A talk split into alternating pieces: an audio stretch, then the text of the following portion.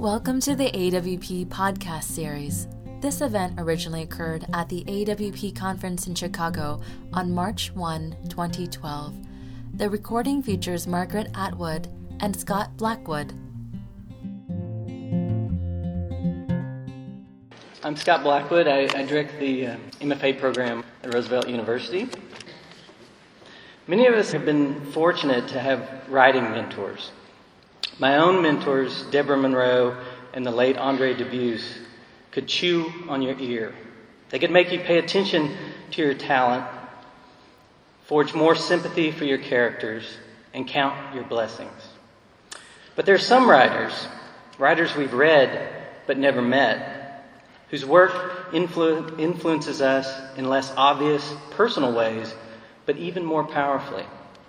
Their work seems, to near, seems nearly inevitable and we might sometimes even mistake their vision for our own because we've begun to see more clearly through it. These writers push us to rethink our assumptions about the stories we tell, about the nature of gender and the self, the purposes of art, and the fate of the environment, which is our own fate in disguise. This is the influence of Margaret Atwood on writers and readers alike. Miss Atwood was born in 1939 in Ottawa and grew up in northern Ontario in Quebec.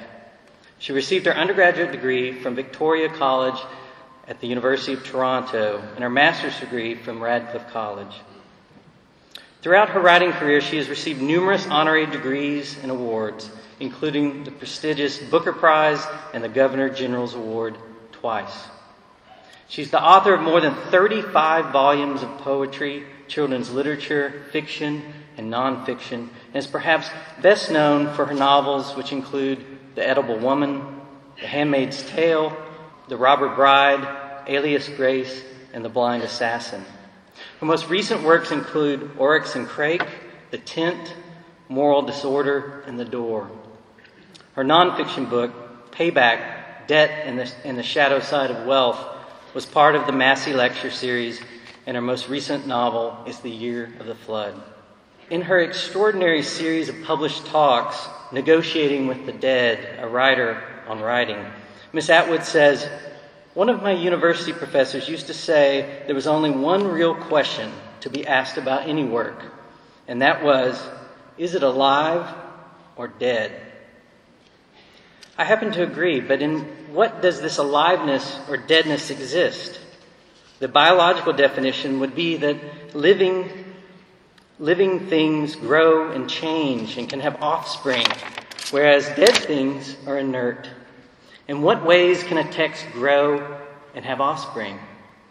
Only through interaction with a reader, no matter how far that reader may be from the writer in time and space.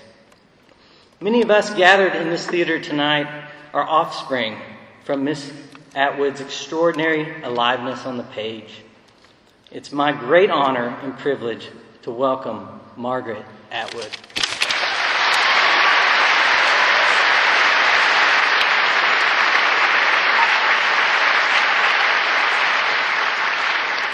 It's a thrill to be here. It really is. So I say thank you for inviting me and hello to all my Twitter pals. And hello also to the members of the Margaret Atwood Society. Now, the thing about a society is that you don't usually get one until you're dead. I am one of those people about whom other people are sometimes beginning to wonder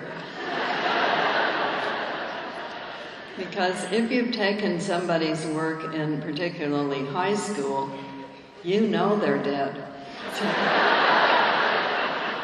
we had a curious experience at my house a few years ago.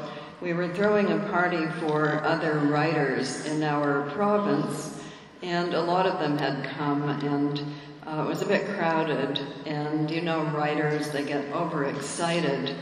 And one younger woman writer got overexcited and she thought she was having a heart attack. just from being in my house. she wasn't really having a heart attack, she was having a ball of gas as big as a grapefruit, which was discovered later, but at the time, She thought she was having a heart attack, so we took her into the living room and laid her down on the sofa and shooed everybody else out of the room. And Graham did deep breathing with her, and I called 911. And very shortly, two huge, strapping, muscly, um, young paramedics came glumping up the steps, and they went in with their machines and shooed everybody out, and the following conversation took place. First paramedic, do you know whose house this is? Second paramedic, no, whose house is it? First paramedic, this is Margaret Atwood's house. Second paramedic, Margaret Atwood, is she still alive?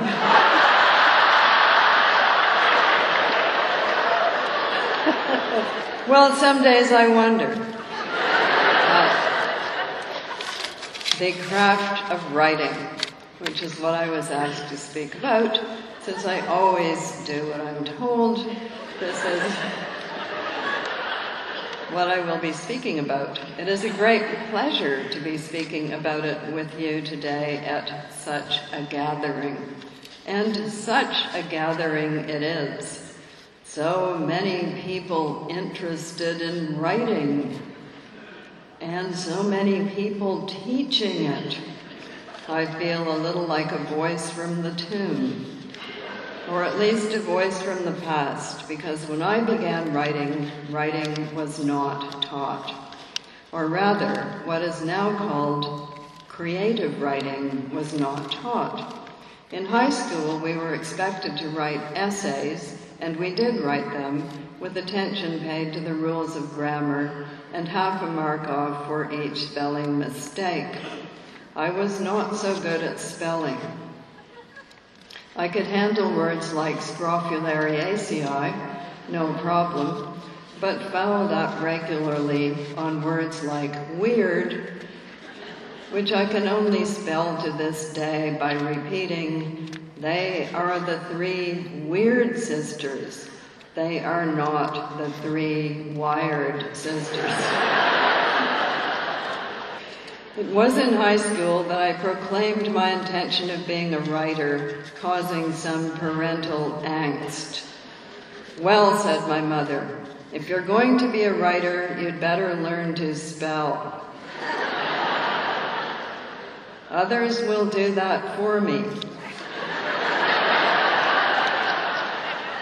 I replied rather loftily. And so it has proven to be. Whether those.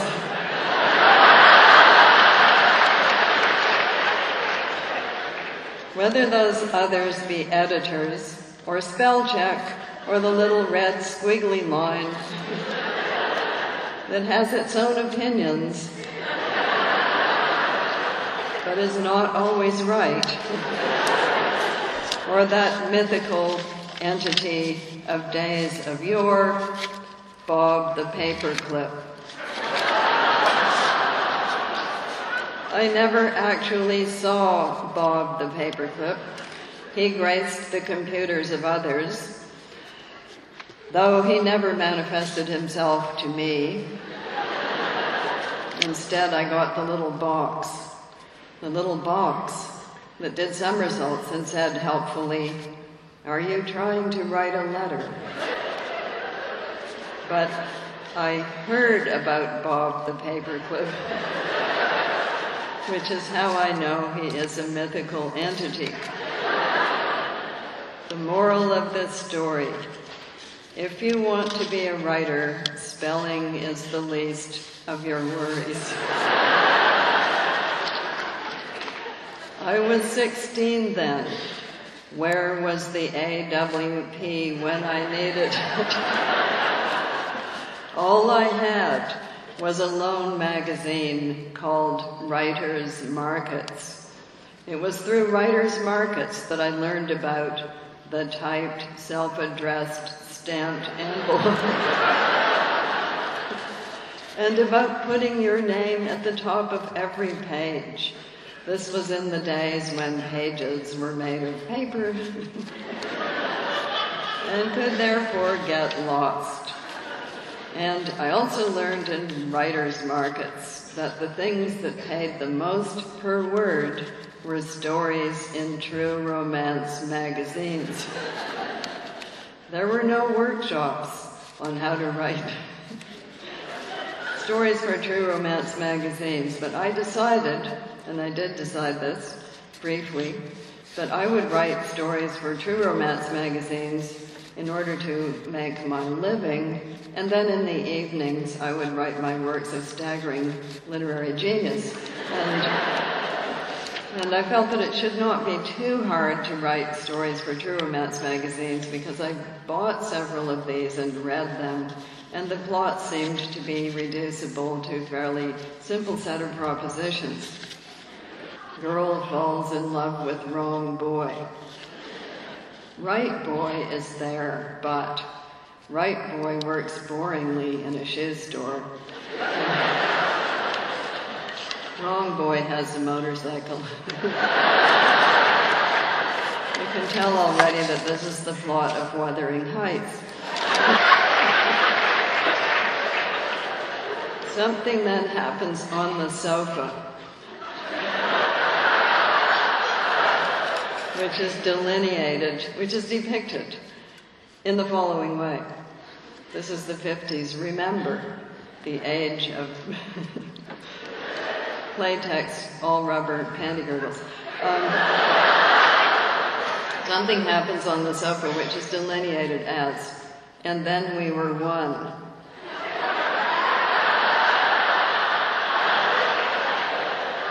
Dot, dot, dot, dot, dot, dot, dot. So I could do the plots very well, but I could not do the dots. There was some trick to it that I never mastered. So uh, instead of doing that, I went off to study English at university. When I got to university, creative writing was still not taught, or not formally. In the fourth year of honors English, you could, if so disposed, disposed join something called English for Zero, for which you did not get credit. But you could sit in a circle and read your poems out loud to the four other people in the group. Which I did.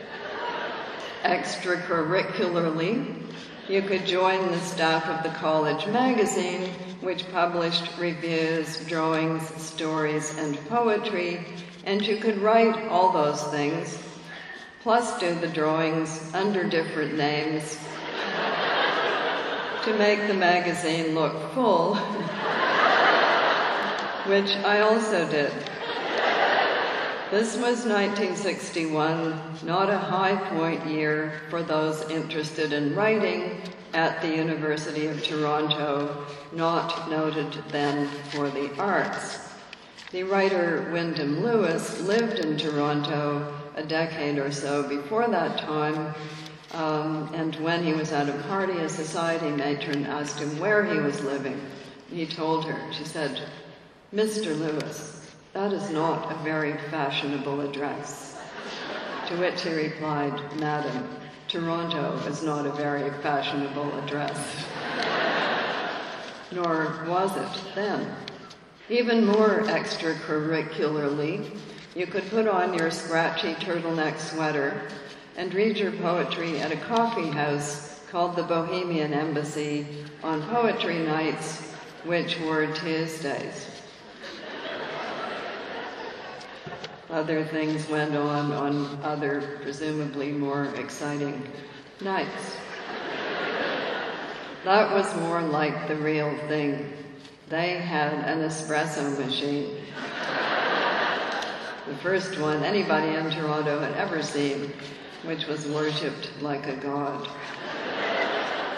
All of which is to say that I am in no way formally, formally prepared to give a talk called The Craft of Writing because I never studied the craft of writing in any formal way. I did it the way one did it then. I read and wrote and read and wrote and read and wrote and ripped up and crossed out and started again, which is pretty much what still happens. I am surprised by people who say that they want to write but turn out not to like reading. Those people don't want to write, not really. They want an audience to sit down beside them and hear their sad story, and that's about the end of it. They'd be happier on reality TV because it's much less work. There, I used the W word, and I'm not afraid to use it again work because craft has to do with work, whereas art is what you may get as a result of the craft. The life so short, the craft so long to learn, said Chaucer. The arts and crafts movement, said the early 20th century. In my craft and sullen art, said Dylan Thomas. Art, craft, not the same, it seems. But what's the difference? Well, one word is fashionable at the moment and the other is not. Words come and go like lipstick colors. Art was doing well around the middle of the 20th century, craft was not. If you were interested in art, then you might attract a derisive term, artsy fartsy. But no one spoke of craftsy waftsies. I bet certain university faculties would get more funding right now if they renamed themselves the Faculty of Crafts in lieu of the Faculty of Arts. There's an instinctive feeling right now. Art implies elitist, eek. We can't have that. And possibly even dilettante or aesthete. Whereas craft that has a more solid proletarian feel to it. Craft has dirt under its fingernails. Craft isn't something you are, as in artistic genius. It's something you do. You can learn it. So, in respect to writing, what can you learn? What can be learned and thus taught? Art comes from an old Greek root meaning joint. This is not this kind. The kind you can't inhale. Something with a hinge, something therefore with several parts. Related to this word are arthritis, a disease of the joints, arthropod, jointed foot, arm, armor, articulate, artisan, and many others. Art is something man makes or puts together as opposed to nature, which grows of itself. However, it may be true also that art is human nature, that it too grows by itself in a way. Art, or the templates upon which art is based, comes built in. Every young child picks up language, can understand narratives at a very early age, sings and dances, and makes images if given the wherewithal. Then there's craft. Craft comes fairly directly from, old, from the Old English word kraft, meaning primarily physical strength but by extension, skill, knowledge, and the like. It's related to the German word Kraft with a K, meaning strength, which puts a whole new spin on Kraft dinner. To have a craft is to have a strength and also a know how. to understand how a thing is done, and to have the energy to carry it through. Even if you have talent, a gift, something that comes to you as an extra without work, even if you are gifted, you will not develop that gift unless you get down and dirty, what with the blacksmith's hammer and all. For your craft knowledge is your toolkit. It gives you the tools to put something together from its parts so that it becomes articulate, so that it's many footed, so that it might turn into art. A word about tools. I grew up with tools, surrounded by tools. These were hand tools. We lived in the woods. There was no electricity, and besides, electric drills and screwdrivers and the like had not yet been invented. We needed the tools in order to make things, fix things, and demolish things. A demolished thing could be used for parts to be incorporated into different things, and you can do the same with your writing. Cut when necessary, but don't throw out. Maybe you can use those parts later. There is nothing so satisfying as the right tool for the right job. There is nothing so frustrating as the wrong tool, or worse, a tool in bad repair. Tools are kept shiny by use. If you want to slit a throat effectively, in art as well as in life, first sharpen the knife. Here are some writing tools that are good to have handy in your toolkit. The key signature. The key signature is the tone of your work. Is this work written in a major key or in a minor key? Is it light or is it dark? Or is it sort of beige? If so, is that the tone you intended? Tempo. How fast are we moving? Vary the tempo. Otherwise, things can get monotonous. Voice. Who is speaking and to whom? Where does the speaker stand in relation to the listener, namely the reader? Does the speaker know more than we do to reveal it little by little? Does the speaker know less than we do, the poor fool? In which, in which case, we can see it coming. Don't open that door. But she can't. How much would the speaker be able to know given her situation? The difference between plot and structure. The plot is the sequence of events viewed linearly. this happened, and then this, and then this. The structure is the order in which you tell that story. The sequence of events leading to and through the Trojan War is the plot of the Iliad. The structure begins in the middle with Achilles sulking in his tent and goes both backwards and forwards from there. A word about writer's blocks. Most blocks in the writing of novels are either blocks of voice or blocks of structure. For voice blocks, change the narrator or the tense. See if that works. For structure blocks, change the first scene, the point of insertion. See if that works. If none of this works, go to the movies.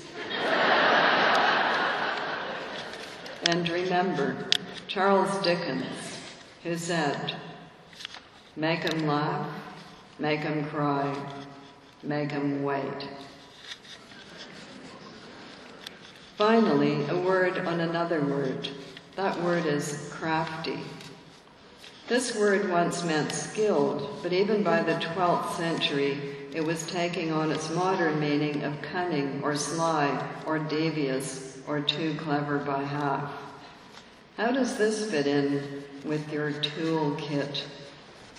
Well, sometimes a bag of tools is also a bag of tricks, like a magician's tricks, and sometimes those tools are used for devious purposes, such as deception. Writers are, among everything else, illusionists, and some of the tools of craft are tools of illusion. For instance, we talk about the writer's voice, but it isn't the writer's voice the reader actually hears. It's his or her own voice tricked into doing an impersonation.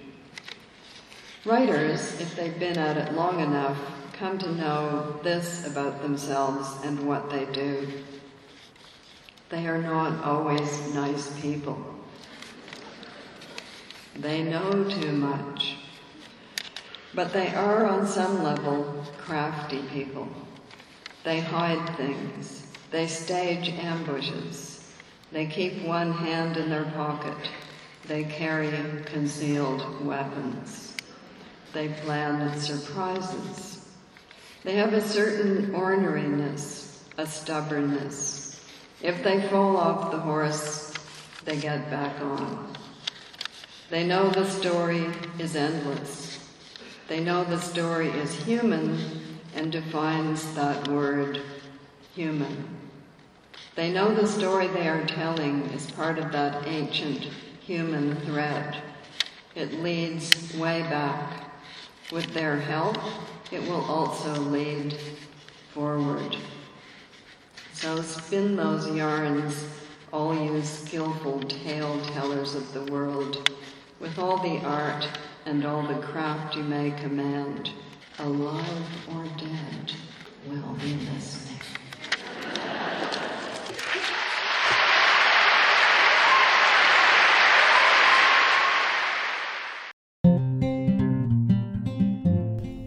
For tuning into the AWP podcast series.